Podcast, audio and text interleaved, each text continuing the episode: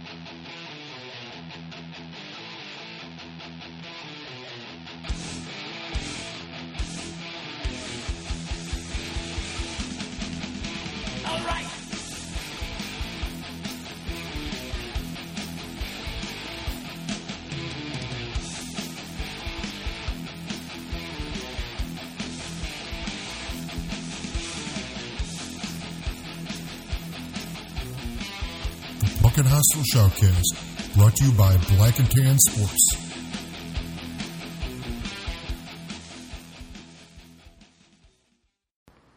Hello, everybody. Welcome to the Puck and Hassle Shoutcast, number 6. Oh, what a week. What a week, let me tell you. Gatekeeper here with my usual partner in crime, Patrick Stankis from PuckRant.com. You can find him on the Twitters at Patrick_Stankis. And, of course, you can find his musings at PuckRant.com. Today is the 2nd of July. What a hell of a week it was. Yesterday was free agent period, but I think we can just really just get right into things. Pat, how you doing, buddy? Not too bad. How about yourself? Well. Yeah. Stupid question. It's been a hell of a week. Just before we get to the hockey stuff, it's been, most people in the Chicago area know that we had some crazy weather the Monday night. And there was actual tornadoes that went through the Chicagoland area. One of them happened to pass less than a mile from my house, which, as you can imagine, caused all sorts of chaos. Luckily, no damage to the house, just, some worried kids and stuff. But it knocked my power out for just over 24 hours and just caused complete chaos. We were supposed to record this shoutcast yesterday. But I was living out of a hotel for a night, and their Wi-Fi really wouldn't be able to handle it, so we just put it off for a night, which is good.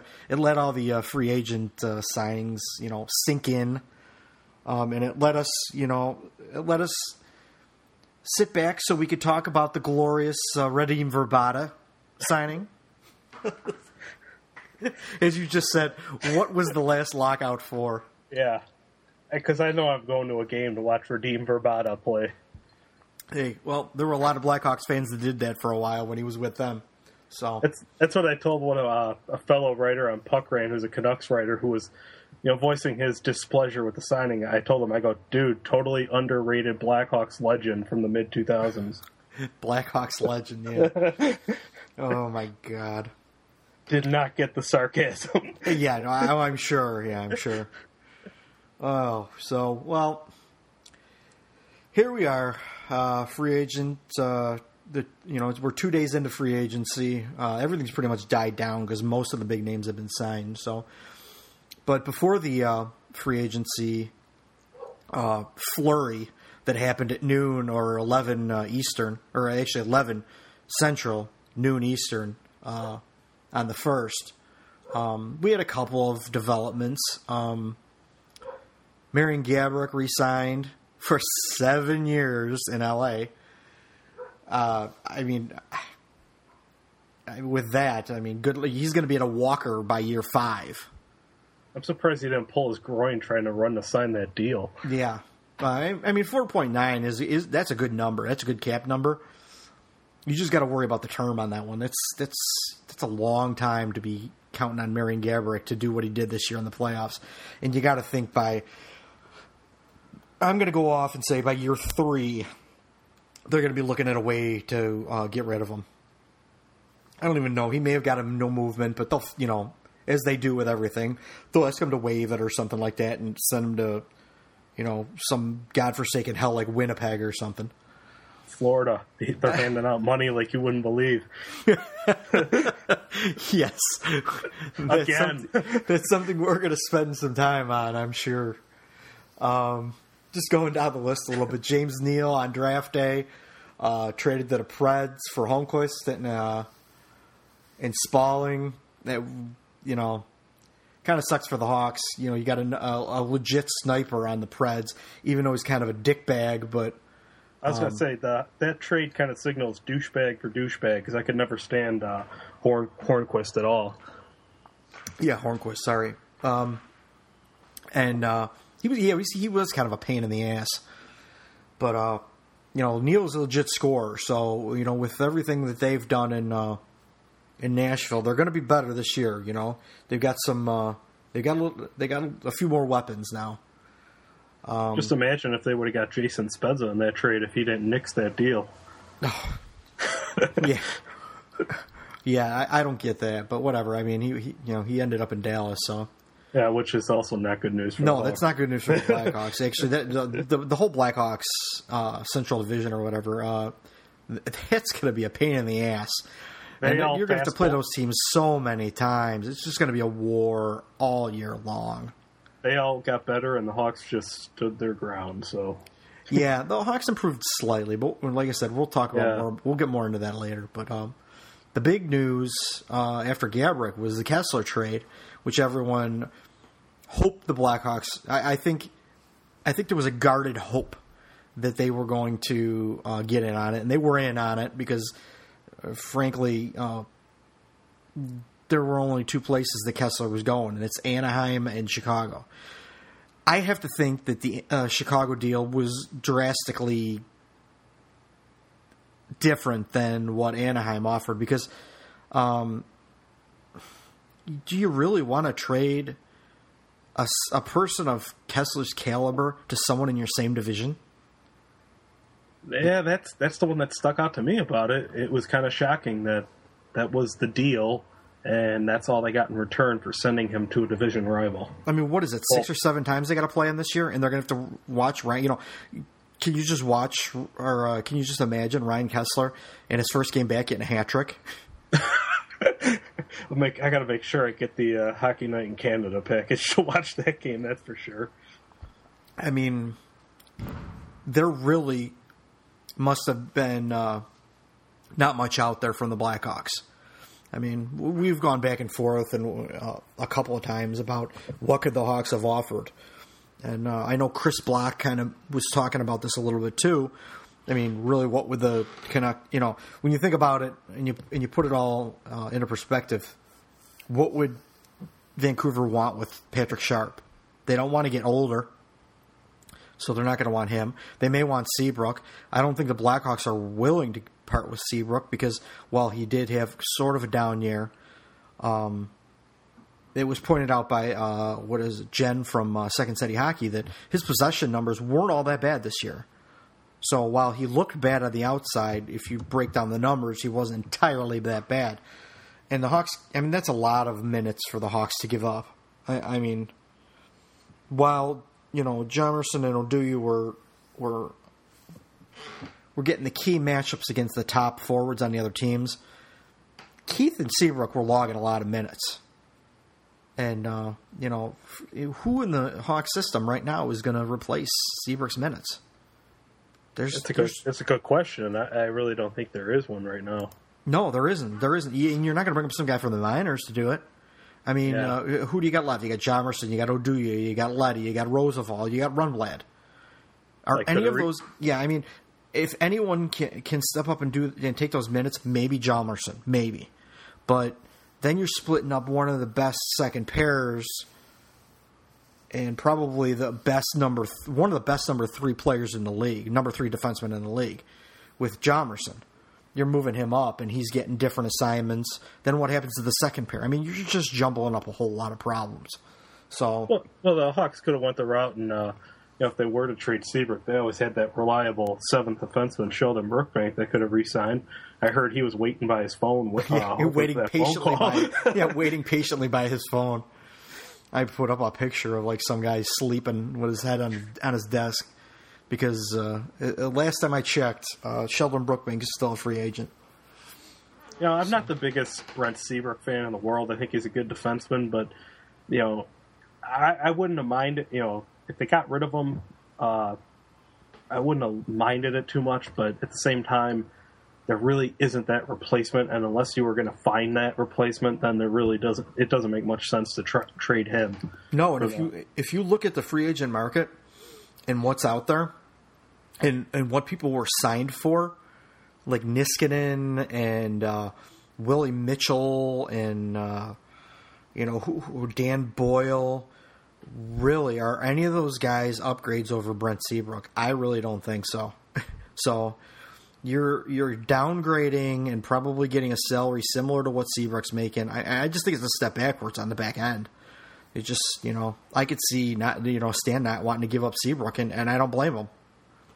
Yeah, the issue, or not so much an issue, but I think the Hawks have more of the depth defensemen that are ready to play that are coming up from Rockford. They don't have that marquee defenseman that could be a game changer type. No, and they don't. It's not like they drafted.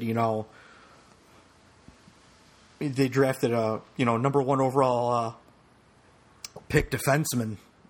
They don't have that. Well, Florida would have accepted that trade offer that our buddies on Hockey Buzz were reporting. It could have been that defenseman that they I don't even read Hockey Buzz, so enlighten me to what that trade may have been. It's amusing. Draft day and free agent day, trade line day, I highly recommend for comic relief you go on Hockey Buzz, and some of the rumors that come off of there are just absolutely hysterical. And the one that was involving the Hawks was along the lines of Sharp, Roosevelt, Clendenning, and I believe a first-round pick. I'm not 100% sure for Florida's first overall pick. I'm not taking that.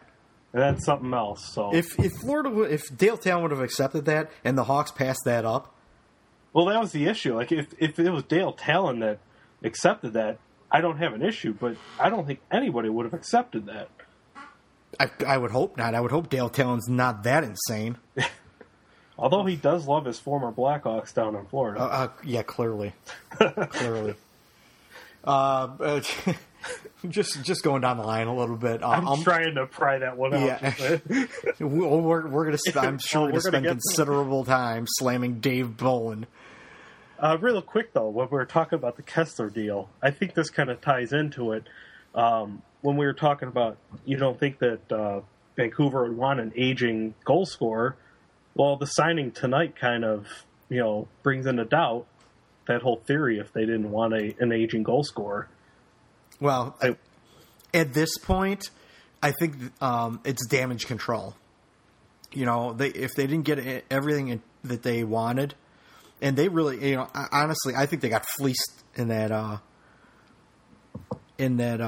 Kesler deal. I don't think, they really got anything that special or anything more than what the Hawks could have offered. But I was thinking the same thing too. I thought they could have got a lot more if they wanted to.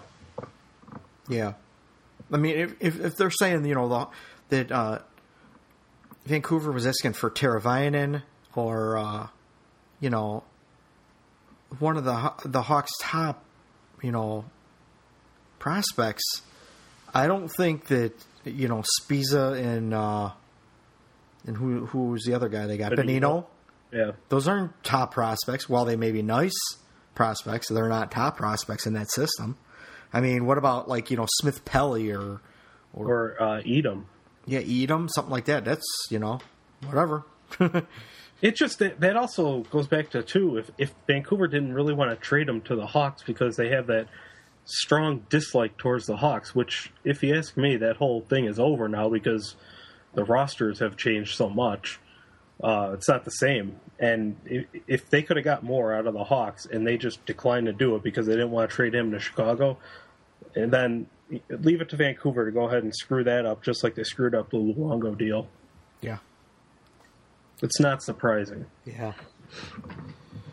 So going down the list, Umberger, another fleecing of a deal. Hartnell goes to Columbus for Umberger, which I don't know why they want Umberger back, but they did.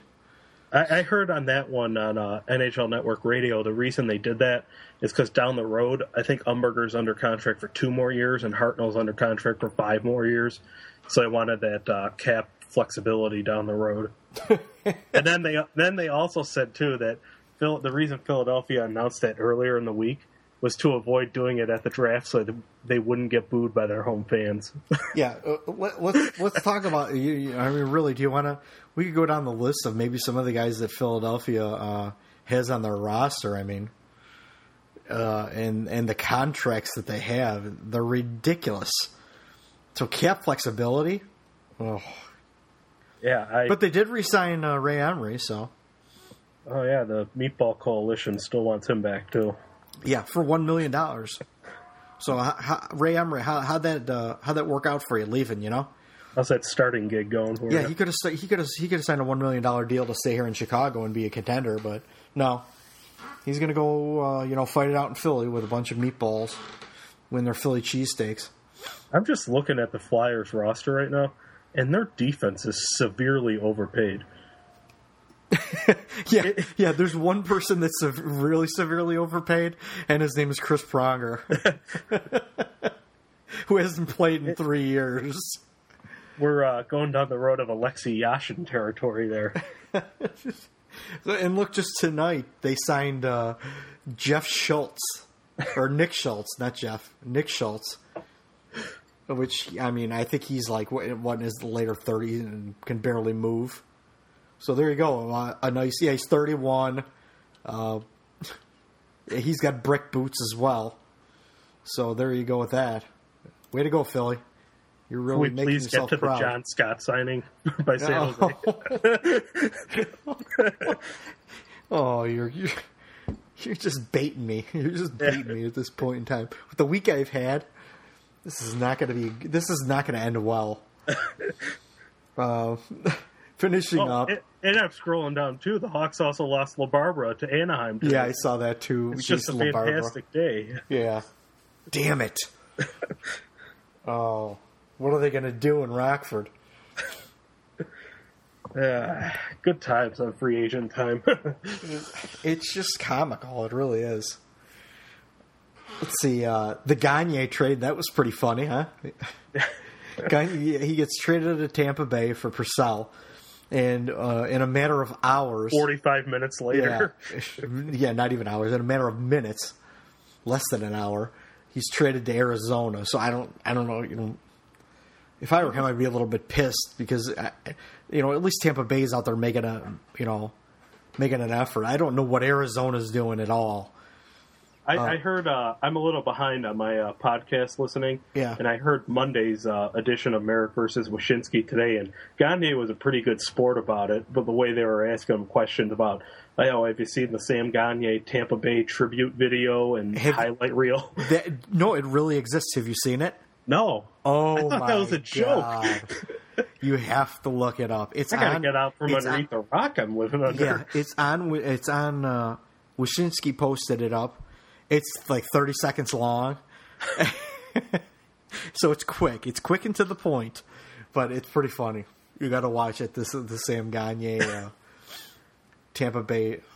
They were asking if he's eligible to play in an alumni game. Well, just, who was it? Was it Peverly? They came to the Blackhawks and got traded a day later or something. Marty Reasoner. Oh, yeah. Marty Reasoner. Yeah. Yeah. So, he could come back in a Hawks.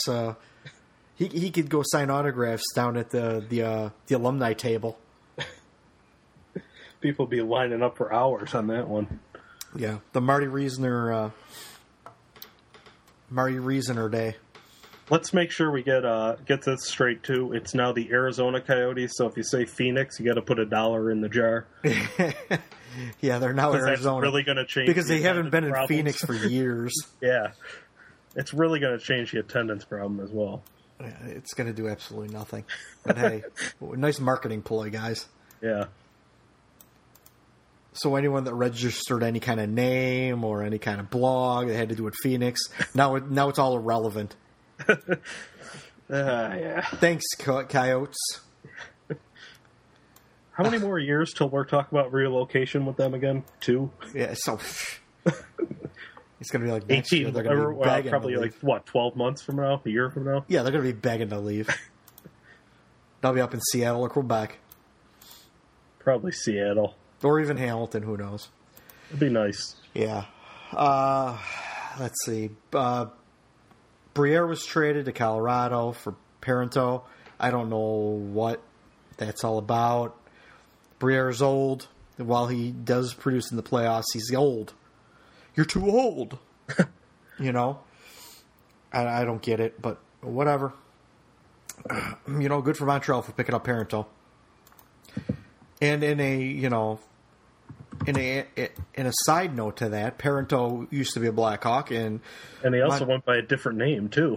Yeah, yeah, that too. And he used to be in the Blackhawk system, and then of course, we know Bergevin used to be in the Blackhawk system, so Bergevin's familiar with him somewhat. He's got a great stat line with the Hawks. As we knew him as Pierre Parenteau. Yeah. The Hawks. A total of 5 games and 1 assist. So. Yeah. His glorious Blackhawks career. He's going to be at the alumni table too. His career in Norfolk doesn't look that bad. Yeah, well, kind of like Marty St. Pierre. Yeah, St. Pierre or Chianta or is it Chianta Chiantola or whatever. Oh, Petri Cantiola. Yeah, Cantiola. Yeah. Who just re-signed, I think it was with Anaheim, wasn't it? I think so. He's back in the United States, yeah. He left Rockford on bad terms. So most people do. Well, it is Rockford. Rock Vegas, yeah.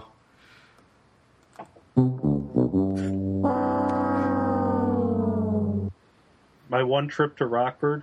It was if the Ice Hogs won, you got a free Sunday or something like that at Culver's the next day. I couldn't even enjoy that because I had to leave right after the game and come back here. I've been to Rockford quite a few times. I actually, for a while, dated a girl that lived in Rockford. And so I had been... I actually... ironically enough, with all the jokes about the Rockford Olive Garden, I've been to the Rockford Olive Garden. And... I've been there a lot. Not a lot, but I've quite a few times. So I have been to Rockford, and I was, it is what it is. It actually is not a bad time when you're actually at the game. It is a pretty good time. It's a nice town out in the, but it's just in the middle of nowhere. That's So Rockford people, don't hate me. You can still listen to the Shoutcast. Well, I remember, too, I had a guy sitting next to me. He goes, y'all from Chicago? And I'm, looking at him. What gave it away? I'm wearing a Marcus Kruger Blackhawks jersey. Yeah. It's like, I'd like to get to a game out there. I'm like, it's an hour away. Yeah, poor Chris Block. He's got to go out there, regularly and cover that team. With the coverage, I don't know how he does it. I don't know how he manages it because it's like pride swallowing. So anyway... Let's move on. Those were just some quick trades. There's a lot more trades to that. Quick league news. The biggest league news is the cap. Just the day before the cap, it was announced that it's only going to be $69 million. Everyone was kind of expecting it to be about $71 or $71.5 million. It came in, about $2 million lower than expected, so that kind of threw a wrench in a lot of people's plans. Well, everyone's running around saying, hey, do you think that Bowman and the rest of the guys didn't know this was coming? Well, maybe they did know it was coming, but I'm sure it changed a lot of their plans. So I'm sure you had that in the back of your mind that it could happen. Yeah. To me, it was just... the past contracts that if Bowman was supposed to be this cap genius, you would think that, you know, he built that into some of these contracts that he handed out, but whatever. It is what it is. There's no sense bitching and moaning about it. Yeah, well, since you brought it up, and I don't want to spend too much time on it, and I said something like this to someone on Twitter or maybe yesterday or something like that. While his trades leave a lot to be desired, I don't know that there's any really serious trades that he's made where I can say, hey, the Blackhawks just stole shit. Signing players or re-signing players, he's done a decent job.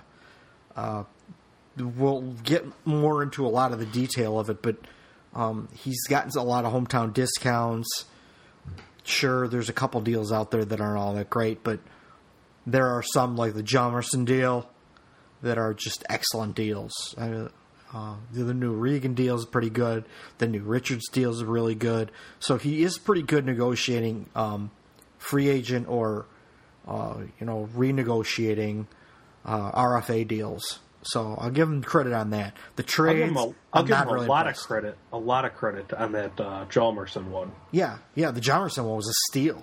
Yeah, but he kind of took it in the ass on the Crawford one. He kind of took it in the ass on the Bickell one. Both of those, based on the market, it is, it kind of, if they went out on the market, they probably would have got the same thing somewhere else, if you look at the way contracts are. So, I mean, you're probably just banking on the cap going up, significantly now, but it's a tough gamble to take. But, in the end, I guess I could live with it for now, but I'm worried that that window is starting to close on the Hawks being a year in, year out contender. Yeah, well, based on the Western Conference, I mean, Jesus, you could think they're going to be pulling fans, by the dozens, by the hundreds of thousands, the way they're going. I mean, the way they've stacked up in this free agent period is crazy. But that's, again, more that we'll get to a little bit further down the road. The last bit of league news, Hall of Fame inductees, Ronick missed. He'll get in. I'm not too worried about that. Hašek, Modano, Forsberg, Blake, Coach Pat Burns, which is good to see, And finally. Referee Bill McCreary all got in. I've always been a Hašek fan. And believe it or not, you could call me a liar. You could call me, bullshit on me.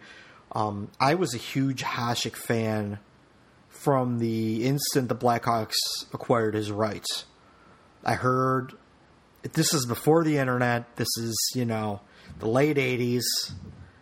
I had heard that the Blackhawks had in their system the best goalie in the world, quote unquote. This is before the internet. This is before all the bullshit, all the Twitter. I had, heard something about the Hawks having the best goalie in the world in their system. And when I heard he was coming over, I was just immediately a big fan of his. Well, again, I was a big fan of Belfour too. It was it was a nice problem to have with the Hawks having Belfour and Hašek. But Hašek, he's unconventional. I play an unconventional game, not because I try to do that, just because I don't have the talent to do anything else. But my game is probably somewhere in the middle between Hašek and Belfour. Almost exactly right in the middle. You can't guess what I'm going to do just because I don't know what I'm going to do. So, they were big in both Belfour and Hašek were big inspirations. I don't care where Hašek went after the Blackhawks. I always wanted them to keep him, but I knew they couldn't. But, he was a great goalie and he deserves to be in the Hall of Fame. So he played well into his 40s, which for goalies and their knees and their bodies, that's commendable. Not to mention the hips either. That's one of the first things to go. Mm-hmm. And I'll take your word for it on the Hašek thing, considering when the Hawks drafted him, I hadn't been born yet. Yeah. And when he was named the top player in the Czech League, I was one. Yeah. So, I'll take your word for it. Well, I will tell you, it was a completely different world back then, and I was, junior high school in that time. When Hašek came around, I was a junior in high school, '91, when they played for the Cup. 91, I was, the spring of 91, I was a junior in high school. So, you know, I knew what was going on, and I was a fan, but, you know, I was a high school kid, and it was a long time ago. If you look at the pictures, it makes me feel old. But, yeah, good for Hašek. He deserves it. So... I really can't disagree with this Hall of Fame class. If there's one I would say is, you know, one I didn't think probably would get in was Rob Blake right away, but no real complaints on there. McCreary was always a well-respected referee. And then Pat Burns, I think we all agree, should have been in a long time ago. There was I know there was a grudge against him with a particular person. I don't know the exact details. If you listen to Merrick versus Wyshynski, they know it better than I do. But I know there was some kind of grudge against him of why he hadn't been in already. But it's a slam dunk. He should have been. You know, he should have been in right away. So, but you know, good for these guys. Congratulations to them. Former Blackhawk Dominik Hašek. While he wasn't with them long, he provided a couple of highlights in that cup run in '91 against Yager. So Mike Modano should get in just for his appearance in the Mighty Ducks. That was fantastic. or marrying what was her name? I know who you're talking about. She was hot, very hot. Name now. She just made a bunch of music videos where she's half naked making out with girls. Hey, more power to you, dude. Yeah. The only reason he shouldn't have made it in the Hall of Fame is that last year with the Red Wings. Yeah, because that was just a bunch of bullshit. Yeah, that ruins the hockey card for me on the back when you see. Yeah, I know with him it says Minnesota, but we all know Minnesota, Dallas, same franchise, and then last year Detroit. Like, come on, it just kills it for me. Yeah. So that's the league news, but let's dive into the Blackhawks. We're, you know. We're 30 minutes in already, and we didn't even really talk much about the Blackhawks. So there's, you know, a good deal to talk about. It was announced, because it's been a couple weeks since we talked, it was announced that the Blackhawks are going to be in another Winter Classic, which is cool. It's pretty badass. This time it's going to be in Washington, in the whatever park the Nationals play in. I don't even know. I think it's just Nationals Park, to be honest with you. It's baseball, and at this point in time... It's a relatively new stadium, I think. Yeah, I stopped watching baseball like half a dozen years ago just because it bored the fuck out of me. But yeah, cool, man. You know, hey, they're going to be in a Winter Classic. I don't care if it's here or there. They're going to be, you know, they're going to be the away team, and you know. The side note also to this is that, you know, Washington went out and signed a bunch of players. This was after they were announced that they were going to be in the Winter Classic. So they're going to be a considerably better team this year. You know, you got Ovi versus Taves and Kane. You know, there's going to be some storylines here to go on. And on top of it, HBO 24/7, the Blackhawks are going to be in it. It's going to be cool. You know, it's going to be cool for Blackhawks fans to watch 24/7 and see the Blackhawks in it. You're probably not going to see anything controversial. You're not going to see, you know, any Brizgalov moments. You're not going to see anything controversial because the Blackhawks control their players like the Gestapo. So you're not going to see anything crazy or out of, you know. You're going to see Jonathan Toews. I love my team. They're great players. We got to go out there and play hard. You know, it's just going to be read practically off a script. But that's just because they've been trained that way. You know, from McDonough down.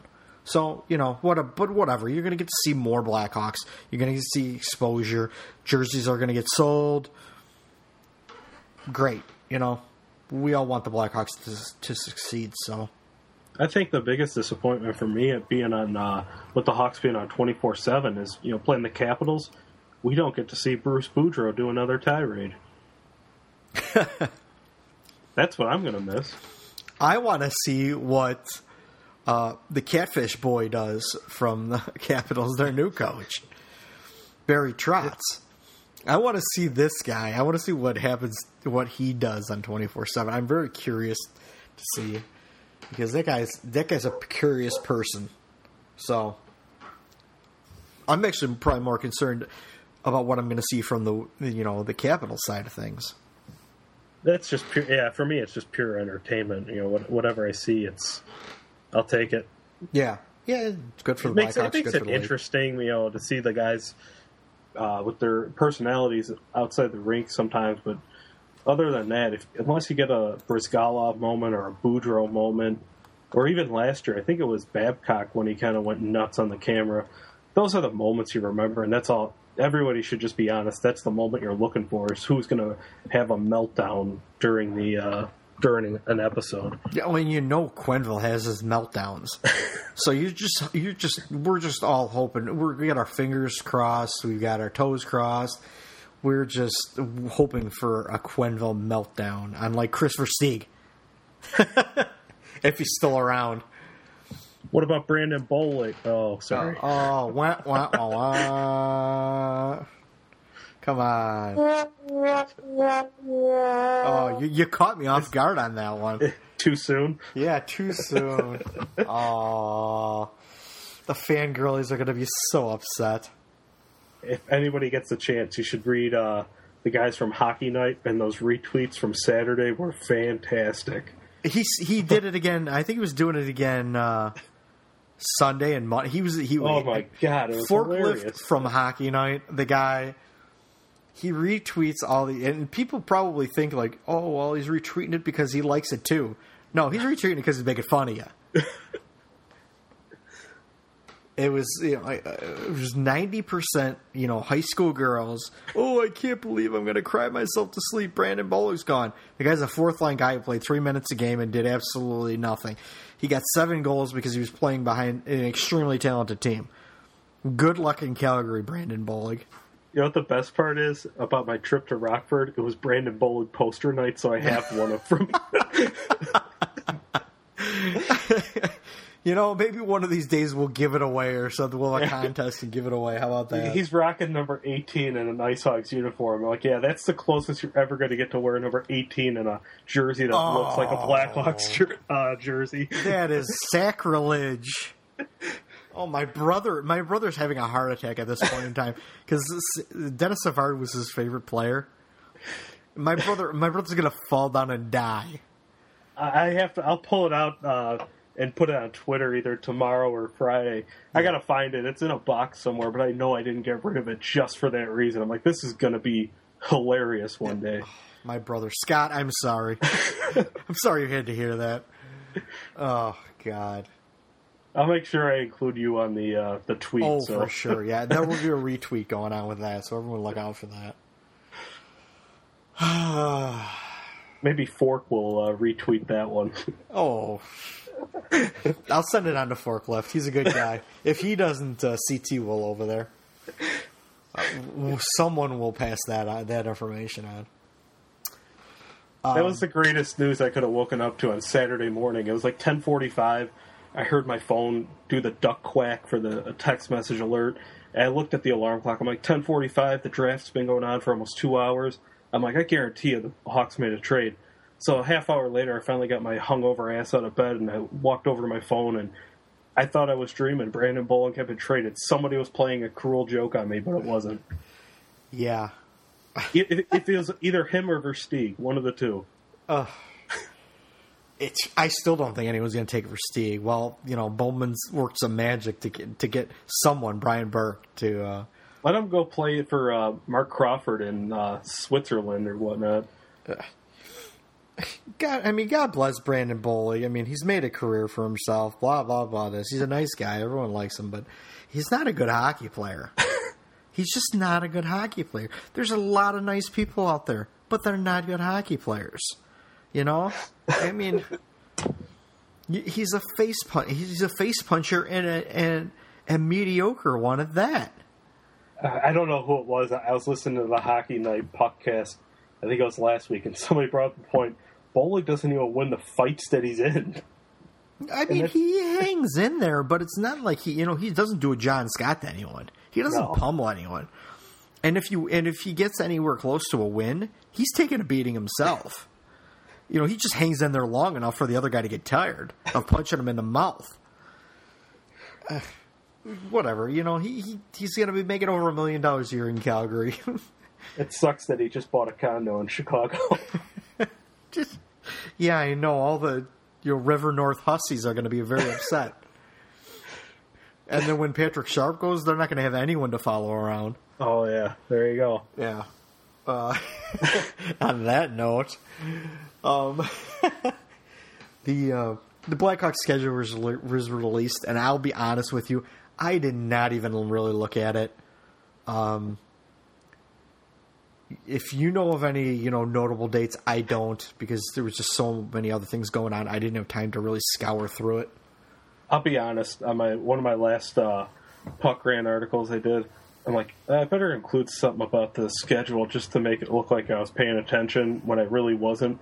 I think the Kings come to town once, and it's at the end of March. That's about the only thing I took from the schedule. Yeah, we'll just gloss over that because it's, I mean... I think that the Hawks play the Kings in late January in L.A. Yeah. And then the Winter Classic, obviously. Other than that, 8-game homestand in February. I've never really heard of that one before, so...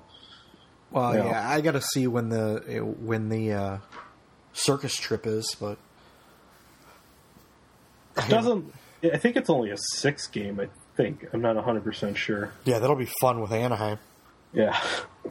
Anaheim, L.A., Vancouver, whatever, but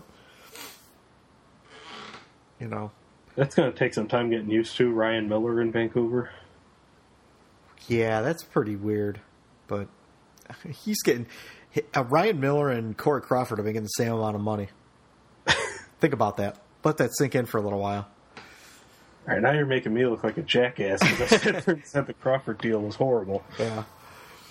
All right, it's the length that I have an issue with on Crawford. Yeah, well, me too. Yeah, for me too. Yeah, the turn on that, somewhere along the line, people are going to be wanting to get out of that. It may be Crawford if the meatballs get their way. Big news, Blackhawks news. Duncan Keith with his second Norris Trophy. And as the guys at Hockey Night pointed out, any person who has 2 Norris Trophies is in the Hockey Hall of Fame.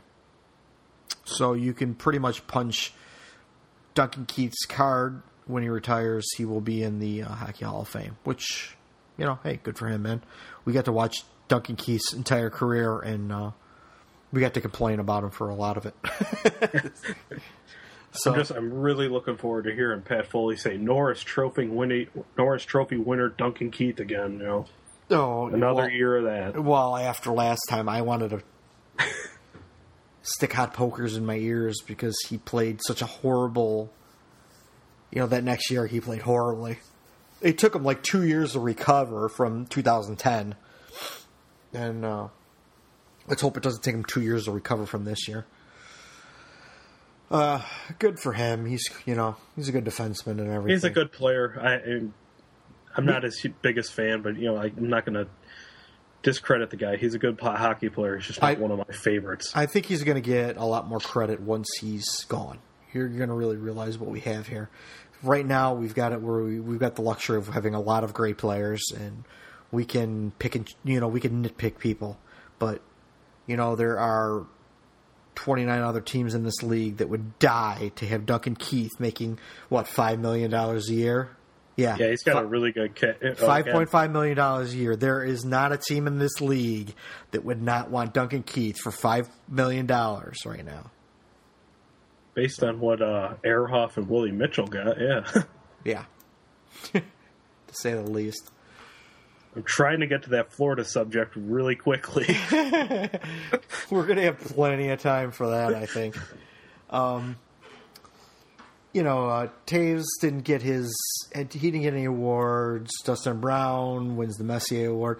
The awards itself were a fucking joke. They were just pathetic. It's uncomfortable. It's like watching someone get roasted, only the guys that are getting roasted aren't in on the joke. Whatever the NHL thinks they're doing that is something's wrong, because it's just uncomfortable to watch. All of it is. It's just something's got to change, because the NHL awards is just. Well, I watched it only because I do what I do. If I didn't do what I do, I would have turned it off, because it was just uncomfortable to watch. You know, you got these celebrities who aren't really fans, who do and say what they say. You got these uncomfortable players standing up there, and you know, the thing that really pisses me off about these awards, and I'm glad, kind of glad we got into this, because I was thinking about it while I was watching it, is, you know, Ovechkin wins an award. You go to interview Ovechkin. He can barely speak English. He can't get, you know, he can't get a well thought out comment out. He just stumbles through the, you know, the English language, and it's not, there's, you know, people are uncomfortable watching this. Why are you going to do this to people who can barely speak the goddamn language? I don't get it. Got to get a Michael Frolik interview. As smart as the NHL has been, as smart as the NHL has been about stuff, about a lot of things, this is one thing they fail miserably at. Interviewing foreign players is completely ridiculous. No one wants to watch some guy fumble through the English language and try to answer questions. He can't even answer the questions properly, because it is, you know, he doesn't understand the language that well, and it's not his fault. It's not Alex Ovechkin's fault. It's not any of these players' fault that they can't you know, speak the language that well. You know what? If you sent me over to Sweden, I would be able to speak the language well either, no matter how long I was there. Yeah, I might be able to fumble through some terms or whatever the case is, which is what they do. I don't get it. I just don't get it. You know, if it's Alex Ovechkin, don't ask him any questions, or prep him ahead of time. Prep him well ahead of time. Maybe they do prep him, and he isn't smart enough to remember it, but the way it looks to me is they just basically throw a microphone in his face and say, here, talk. It pisses me off, because it makes the league look bad. Now, I will confess I did not really watch the awards in depth. I turned it on here and there, and I kind of got the same vibe from it, that it's just not a very well thought up idea to do on TV, because, like you said, the language barrier, and it does make the league look stupid to an extent. Yeah, it does. You know, Alex Ovechkin is one of the most dynamic players in the league. He can't speak the language very well. Don't force him to be uncomfortable in front of the camera. It's not making you look good. It's one thing if you're at, you know, celebrating a Stanley Cup championship, and, hey, let's bring the guy over from, you know, Slovakia who can't speak English and let him say a few words. Then it's funny, because it's, you know, it's your team that's being celebrated, and he won the championship, so who the hell cares what anybody else thinks then, and you're having fun. But to do it on, like, the whole stage thing with the, you know, you're celebrating the awards and everything, it's not the smartest idea in the world. No, it's uncomfortable for the host, the guy who's got to ask the question, because then he's got to try and, you know, coax the guy through it. It's uncomfortable for the people who are watching it. It's uncomfortable for the person who's answering the question. It's uncomfortable for everyone. You're not accomplishing anything here. While you're getting the guy's face on TV, sure, show the guy's face all you want. But when you're going to make him answer questions, he can't elaborate in a language that's not his natural language. So you're better off just having him answer the questions and putting subtitles underneath it. Honestly, you really are. Because he could at least get a, you know, a more realistic and more honest answer out of the guy, instead of some canned answer that he stumbles through because he can't even speak the language. Whatever. It's aggravating, you know. Touch a nerve on that one? It really did. I mean, there's a lot of nerves to be touched based on the weekend that I've had. So, like, you know, enjoy the entertainment, folks, because this is going to be an entertaining one. And we're not even halfway through all of the stuff that we want to talk about. God, you know, and that is the special segments aside, if we even get to those this week. So, yeah, Duncan Keith. That might be, yeah. Leave it at that. I don't know. I might be having such a good time. We're 40, almost 50 minutes in. I might be. Who cares about work tomorrow? Yeah, it's 4th of July coming up. Who cares? Exactly. Be hungover and tired and whatever. It's basically the end of the whole season then for hockey, because I saw on Twitter after last night, everybody basically was saying, all right, see you in September. It was all like the guys from Sportsnet and everything. So it's basically over, folks, after the 4th of July. Yeah, it's going to be quiet, and there's not going to be people like me or you paying attention. Until you get that random-ass trade where you're going, all right, what the hell? Yeah, like Kris Versteeg or Michael Roosevelt or Patrick Sharp. Which we're all hoping for. Unfortunately, this year, usually prospect camp has been a little closer to the draft, but it's like next week, I believe. I'm not going to get to go to prospect camp this year based on the work situation and everything. I won't be able to go, but the past couple of years, I've gone, at least 2 of the 5 days, and I got to say, If you can get there, it's really worth going to. If you want to know or want to see for yourself what Hawks prospects and draft picks are doing, and what they look like, and how they skate, when you see it in front of your face, you can really form an opinion.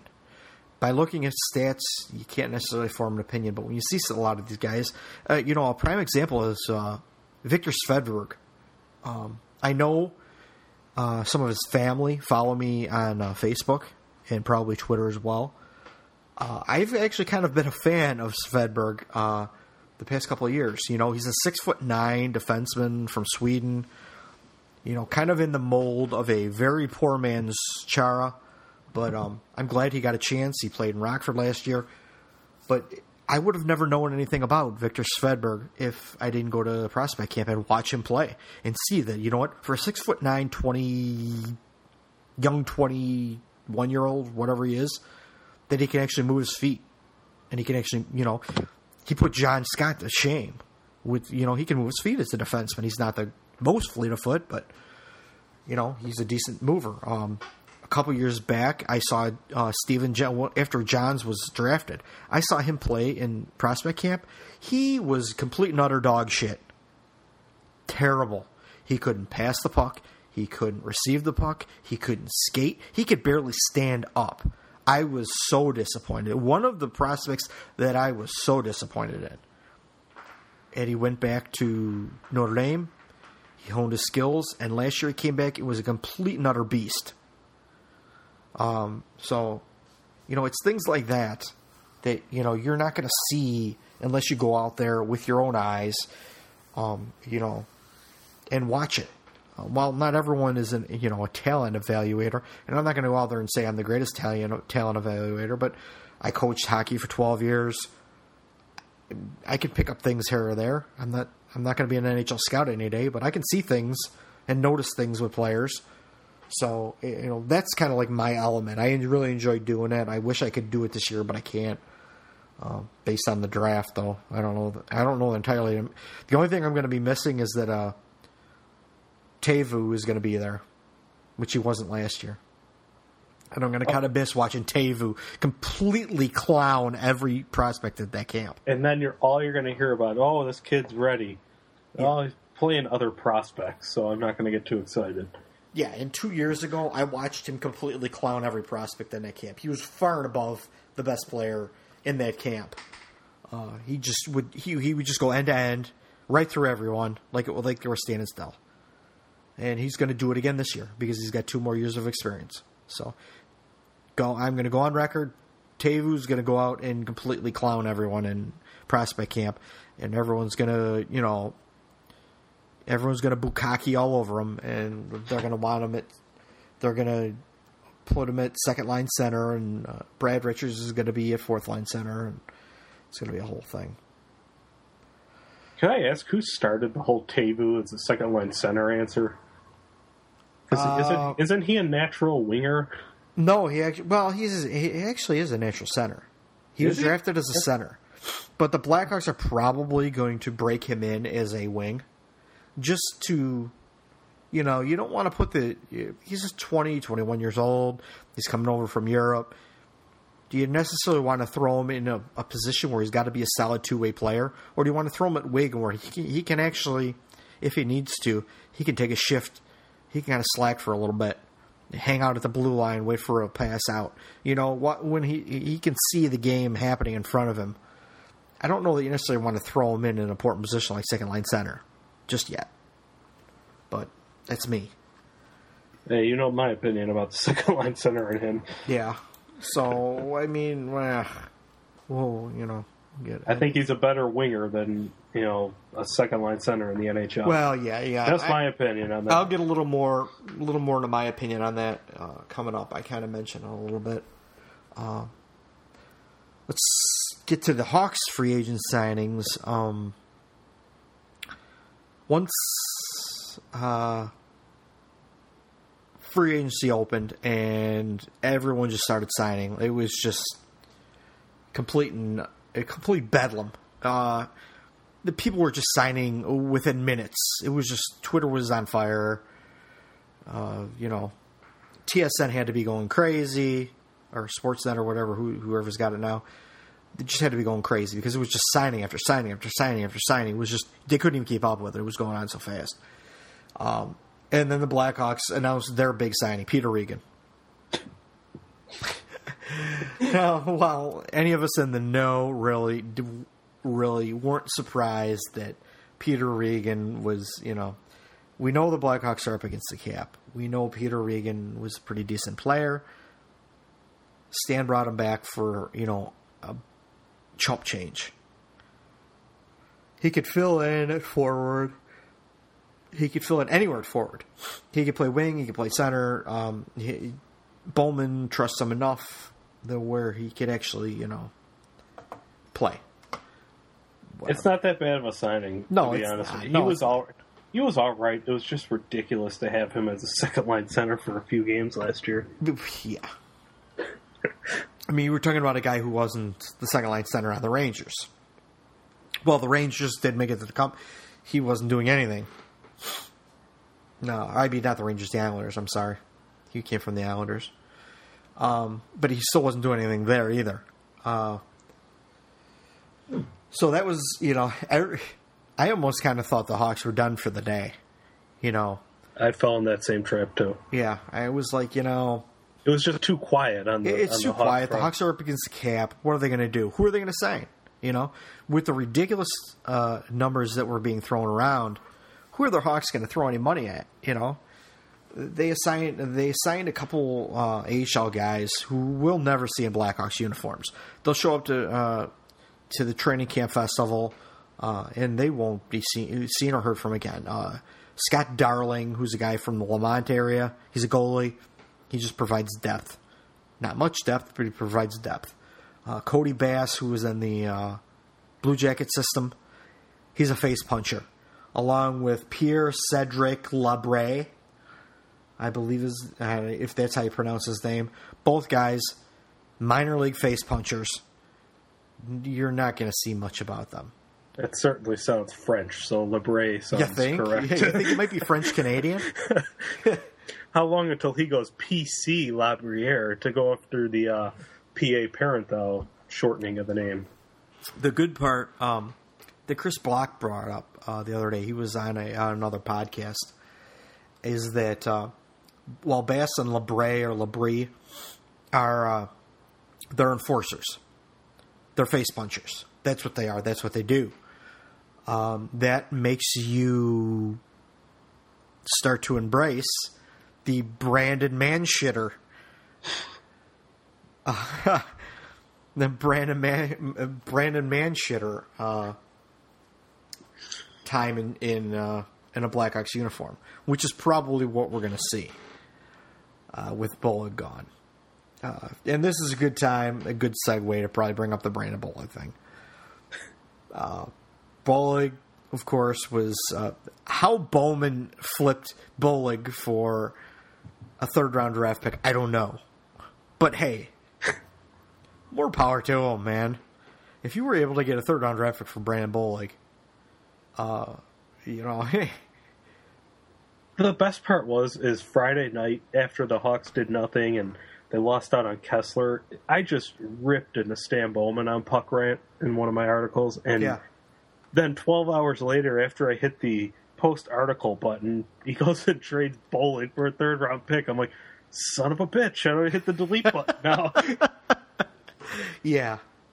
I have one thing. Brandon Bollig, you had a, you know, you wowed all the high school girls and all the meatballs here. This is my one farewell to you.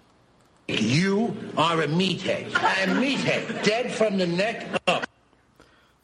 That's for you. Brandon Bollig, there you go. Enjoy your number 52 in a Calgary Flames jersey. You know what the best part is, too, is I was reading on the Calgary Flames Facebook page. Why do you do this to yourself? And people were saying, oh, look at the Chicago fans coming out and trashing them. Stay classy, Chicago.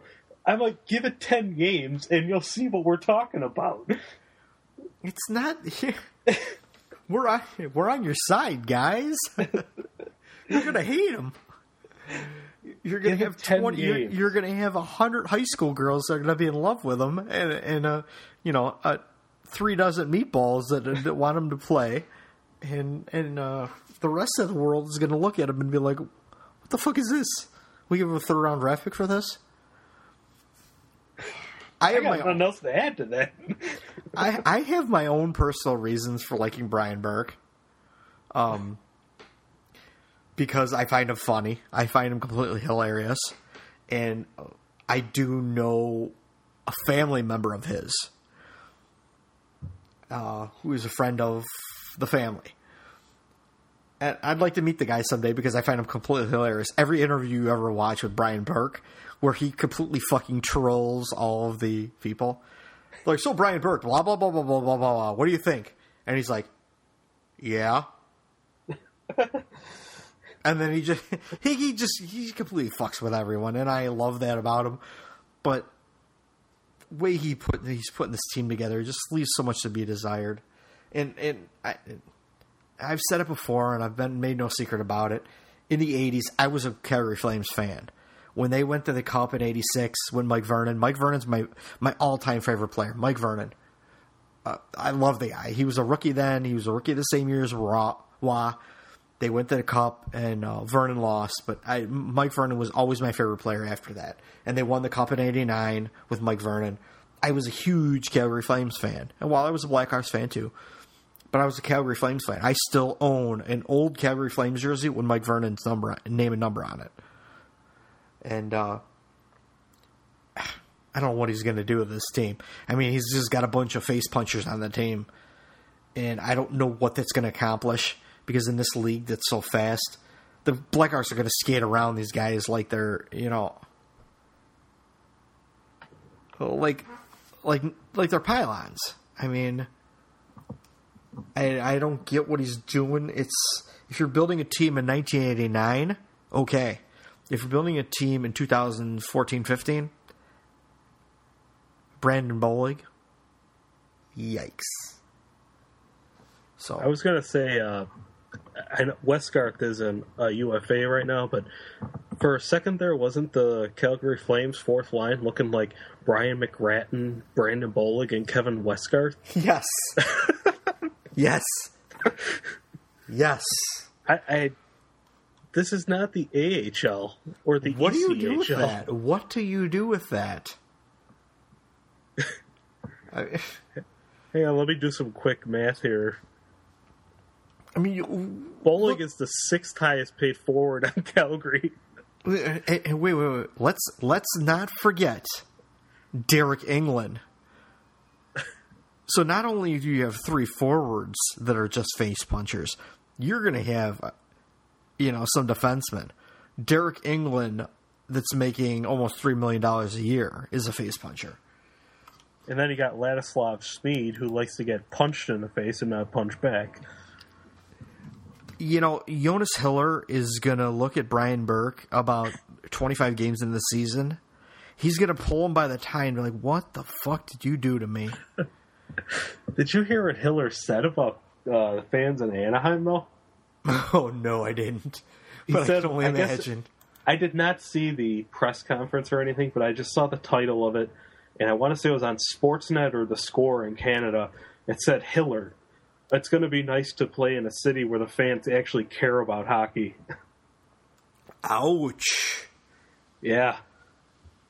I would probably be salty, too, if I got benched for a couple of rookie goalies in the playoffs. Well, yeah, Hiller got the shaft.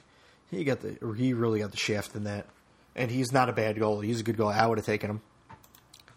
So, anyway. It's the whole right-handed catching goalie, man. Yeah. Hey, full right love, baby. Right here. How many lefties? You don't have many lefties in the league. My boy Jonas Hiller, he's holding up his end of the bargain. And he's in Calgary now. I may have to get a Jonas Hiller jersey. But he's actually making pretty good money. I mean, he's not making, what is he? He's 2 years at $4.5 million. That's not too bad. No, that's not bad at all. He's probably paid a little higher because Calgary's in the rebuild and has to get to the salary cap floor. Yeah, good for him. Jonas Hiller, he deserves to get have a starting job somewhere because he got the fucking shaft in Anaheim. Yeah, everybody talks about Reimer in Toronto and how he got the shaft. Oh, Jesus! Yeah, look at Anaheim and how they treated Hiller. Yeah, he was a good goalie and he had really good stats in the regular season. And then in the playoffs, he just sit his ass for a rookie. Not one, two. Yeah, two rookies. Yeah, how does that taste? That is a mouthful of shit right there. You know, while we're on the subject of Calgary, I had to, after Bollig they acquired Bollig. Yeah. It got me thinking, too. They also took Adrian Aucoin off of our hands. We got to do to give them, for them to take Kris Versteeg off of our hands? Oh. Oh, Brian Burke, please. Please, Brian Burke, take him. I'll take blue line paint at this time, for Versteeg. Anything. Just get him off the roster. Clear his money off. I know it's only, what, $2 million, $2.2, whatever it is. Just when you're 2.2 over, over the cap right now like they are, yeah, it means something now. Oh, for sure, yeah. Yeah, that money, that's important money. That's very important money at this point in time. They have to get under. And you can't healthy, just people are talking about, well, you could just scratch them. If you're scratching a guy who's making $2.2 million, you got bigger problems to worry about than that. Well, if you scratch him, he's still on the cap. Yeah, you can't have guys making that much money being scratched. Even if you do, he's still against the cap. I mean, it does you no good to just scratch him. You might as well play him at that fucking point. And somebody's got to take up those 3 minutes that Bollig used to play. Oh, it's going to be man shitter. It's going to be man shitter. You guarantee that because the Hawks are already making their way to the man shitter era in Chicago. Welcome to the man shitter era.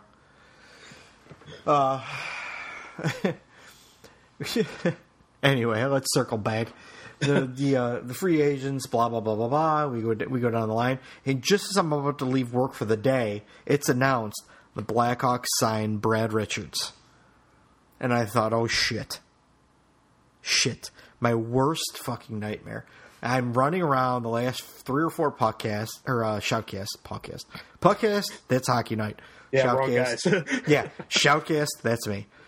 I'm running around the last couple shoutcasts and. Saying there's no way Brad Richards is coming to Chicago. It's just not happening. Too much money. He's too slow. Blah, blah, blah. Headlines. Brad Richards coming to Chicago. It shows exactly what I know, which is nothing. In my defense, when I see Brad Richards is signed, I'm thinking $3.5 to $4 million. He's coming off of what, $6.75 million or $6 and whatever he was, whatever he was making. So he's making like what, 6.5? I think it was 6.6. Yeah, 6.75. Wasn't it 6.66? Because I thought we went down. It is 666. Yeah, that's what it was. Yeah, it is 666. Which that's kind of a cool cap hit, but you gotta think he's gonna, what, he takes $2 million off. You're going to be making $4 million, and then the Hawks are way over the fucking cap. That's what I was when I was saying no. That's what I'm envisioning. I'm envisioning the Blackhawks signing to a 2 or 3 year deal, and him making $4 million a year. I don't want to see that. I don't want that. What are we going to do with that? The Blackhawks are going to be saddled with that albatross for 3 years. So that's what I was really worried about. And then they announce 1 year, $2 million. You know what? If you would have told me that up front, I wouldn't have been having a fucking aneurysm at work. Because 1 year, $2 million is no big deal. The more I think about it, the more I like the signing now. Well, I mean... just because it is a low risk... he's making less money than Versteeg, for crying out loud. Less cap hit than Versteeg. It's very low risk, if you ask me. If you just compare people that are on the Blackhawks that are making around the same amount of money as Brad Richards.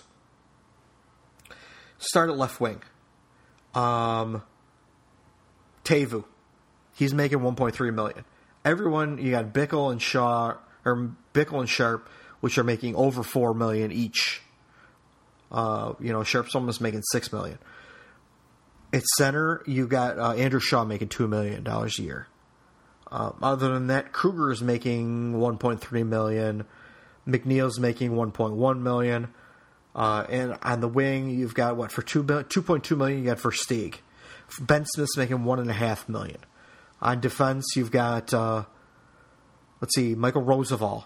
Michael Roosevelt and Nick Leddy are both making, $2.2 and $2.7 million, respectively.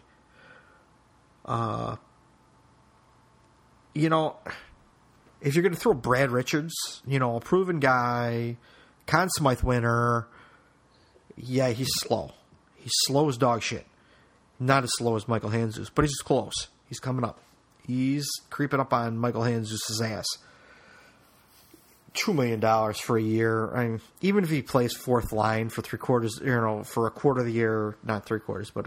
of a year and doesn't even play in the playoffs, $2 million is $2 million. I mean, Michal Handzuš only made $1 million last year.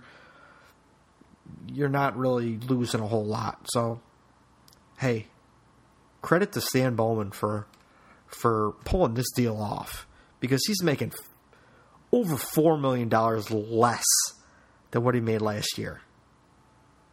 So I can't badmouth Bowman on that. No. I like I said, when I was upset, I thought we were looking at about $2 million more a year. Once I found out the term and the numbers.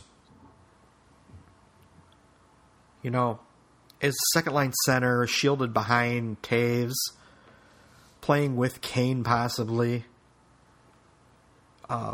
It's still an upgrade over Handzuš, so... Oh, yeah. He doesn't have the speed, but he has the playmaking abilities, where Handzuš, he's seen better hands on a clock sometimes than his. Even when Handzuš was at his prime, I don't know that he was necessarily as good as Brad Richards. He was a decent player, but I don't know that he was Brad Richards. And if you look back on it, the Blackhawks were... loosely courting Brad Richards a couple of years ago when he was a free agent, and now you get him for $2 million for 1 year. Basically, the New York Rangers are paying his salary this year. That's a good way of looking at it. Yeah, they are. I mean, the scheduled buyout is, if you look on CapGeek, I mean, you kind of got to look it up. Somewhere on CapGeek, there's the Brad Richards buyout, and I don't think that he gets a ton of money this year. I think it's actually next year where he gets a ton of money. Look that up right now. Wasn't it back when Richards was on Tampa, and they were looking to trade him at the deadline. I thought the Hawks had a deal in place to bring him here. Yes. And he wouldn't waive his no-trade clause. Yes. I believe that was the case. If you follow Fifth Feather, who's a contributor at the Committed Indian, very, very important. If you guys aren't following him on Twitter, you should be. Very smart guy, knows his shit. He's been bringing this up incessantly about that trade where he wouldn't come to the Blackhawks. Now Brad Richards has a little schmutz on his face because here he is begging for a job for $2 million a year. But yeah, here's the buyout. Just, for next year, the Rangers are paying $3 million on top of the $2 million that he's getting paid by the Blackhawks. Then the Rangers play another $3 million. Then in 2016-17, Brad Richards is going to get $5 million from the Rangers to not play for them. And, after that, from 17-18 to 2025-26, he's going to be getting paid $1 million a year from the Rangers. So the New York Rangers are going to pay for him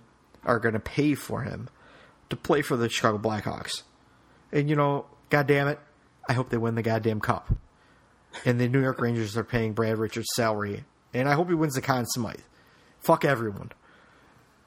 That's just, I just picked the wrong Richards when I was talking, I was on the right track. I said, Richards, he may get bought out. He may take a cheap deal just to prove himself again. I had it all right.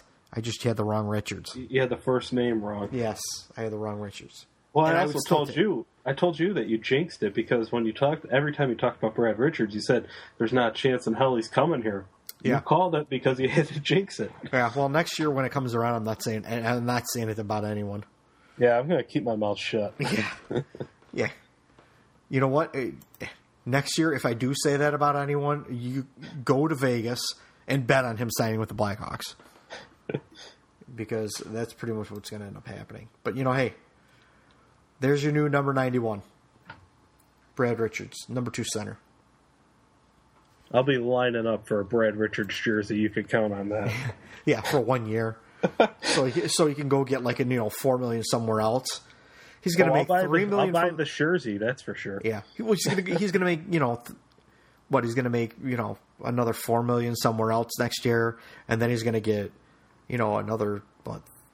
$3 million from the Rangers. The guy's banking. Yeah. What has he got to worry about? He's making at least $1 million a year until 2025-26.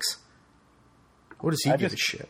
I just can't wait for the big old press conference and everything when how McDonough and Jay Blunk have to do that. Yeah. Introduce their prize free agent. Oh no, they're going to wait for camp or the training camp festival or whatever would, they throw that shit at the, that I've never been to at the hotel. So all the high school girls can go follow the players around. Yeah. I've never been there either. No, I have no need for that. And the only way I would go is if my kids wanted to go. Other than that, I have no need for any of that. It seems like it would be cool to go for half of the first day maybe. And then that would be it. It's all just fucking yucking, yuck it up, yuck, yuck, yuck, yuck, yuck, yuck, ha, ha, ha, ha. It's everyone puts on a happy face, and Blackhawks are great, and eat their shit sandwich with a smile, and whatever. Well, I would actually like to go this year and really ask somebody on the Blackhawks, all right, seriously, how stupid was Bollig? That's about it. Yeah. And just want to hear the response that you get. Yeah. Well, yeah. It's just that doesn't appeal. I was surprised today when I listened to Merrick versus Wyshynski. If you listen to today's, Jeff Merrick defended Brandon Bollig. Yeah. Can you believe it? I was like, I'm going to turn this off. He's like, the game I went to, Brandon Bollig, pretty much settled Ryan Reeves down. I don't know what game he was watching because I've never seen that happen. I've seen Brandon Bollig. I mean, I listed somewhere how many majors he had, which was nothing. And he only had like 5 fights the whole year long. I mean, what kind of enforcer is that? You know? Hey, I really got to listen to that now on the way to work tomorrow. Yeah, no, it's right at the beginning, too. So you can't miss it. But he mentions the Brandon Bollig trade. He's like, you know, I know all the Chicago fans are being hard on him and da-da-da-da-da-da. But, you know, I got to defend him a little bit. And I'm like, oh, boy, here we go. You know, I don't agree with everyone all the time. I don't agree with all the committed Indian guys all the time. I don't always agree with the Hockey Night guys all the time. I don't know. You know, that's part of the reason why you and I do what we do is because we don't always agree with everyone. We've got our own opinions. Yep. And I don't agree with Brandon Bollig at all. I was trying to give him the benefit of the doubt for a while, but then it just got to be too tiresome to try. I'm like, I'm not wasting my time defending this guy anymore. Well, I mean, just the bottom line is, if he's good enough to play in the regular season, but he's not good enough to play in the playoffs, why is he on this roster? That's all you got to say. He's not good enough to play in the playoffs. So why do you have him on this roster? You could have anyone out there to punch faces in the regular season. I think the regular season is the regular season. As long as you make it to the playoffs, really, does it matter? You know, does it matter if you have the President's Trophy as, you know, as compared to, you know, making it as a 6th seed or... It's not really that big a deal. It just went to go show with the playoffs this year that, you know, you're going to get a tough matchup no matter what. Look who the Blackhawks faced in the first round. You know? Yeah. What if they would have been the 8th seed? You know? Would it have made a difference? You know? They might have played an easier opponent. So, you know... Whatever. As long as you make it in the playoffs, you make the playoffs. It's silly to defend Brandon Bollig, a face puncher who plays 3 minutes a game.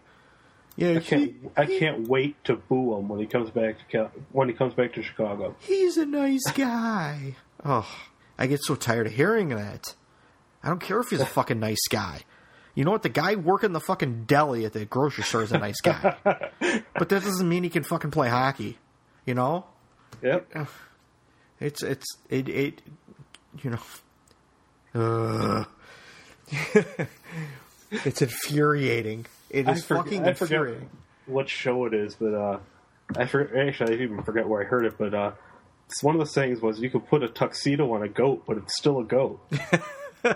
Pretty much. Yeah, you could shine up a piece of shit, but it's still a piece of shit. Really, basically, is what they're saying. You can shine it up really nice. Make it shine, make it glitter, you know, make it shine in the sunlight, but it's still a big piece of shit. And that's pretty much what Brandon Bollig is. He's a big piece of shit. So I don't mean to get off subject because I thoroughly enjoy the Brandon Bollig bashing. Yeah. But I'm also on Facebook right now. Yeah. And speaking of former Blackhawks. Oh, no. The Sportsnet headline is the Vancouver Canucks have signed Radim Vrbata. And the picture is Vrbata scoring on Crawford. Oh, no. Well, according to the meatballs, that's not, you know, something that's unusual. So, I couldn't let that one pass up. Good Lord,